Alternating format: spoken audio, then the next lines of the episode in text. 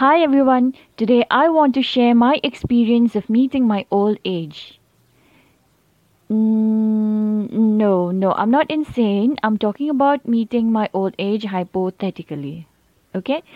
I know it sounds funny. Um, let me begin. As I try to sleep, my shifty mind is walking through the mysterious lanes, and having walked a few miles, I reached my old age. It was like a memory or a dream, and the video of it wasn't smooth, rather a glitchy one. And maybe it was supposed to be extra futuristic with auto filtered camera qualities. However, this was in black and white. I think I'm taking too long describing the video quality. My sincere apology, everyone. But that was weird, okay? I mean, so weird. Why would it be in black and white? It's future okay whatever. So i was there and my hair was colored maroon. My skin was wrinkled but without so much of that crisscross. And the now me sat there looking at my old self feeling pity and funny at the same time. I was little happy too because the place was so good all I expected it to be. And while I was noticing all these, I realized my old self was noticing me. So I abruptly wished her, Hello? A thing called reflex action hit hard. She smiled slightly, and with a cracked voice, she greeted me the same. Hello? Are you anxious? She coughed.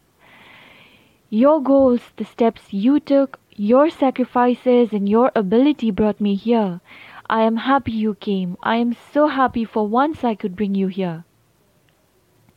Her pale white face was brighter while expressing those emotions to me. I had a lot of questions to ask, but her excitement held me back. She kept on and on speaking, talking about random stuffs, and I, I somehow couldn't resist enjoying the cheerful tone of her sweet old voice. She spoke about all the achievements I was familiar to some.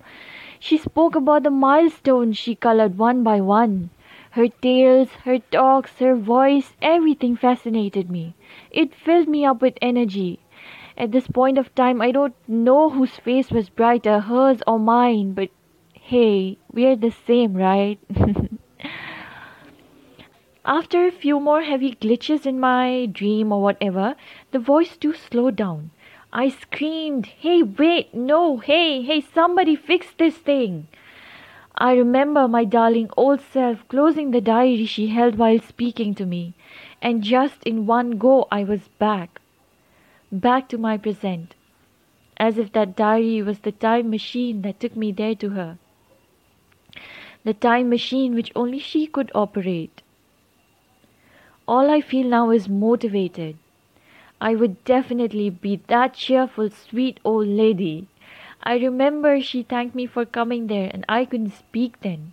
But now, from deep within my heart, I thank her instead.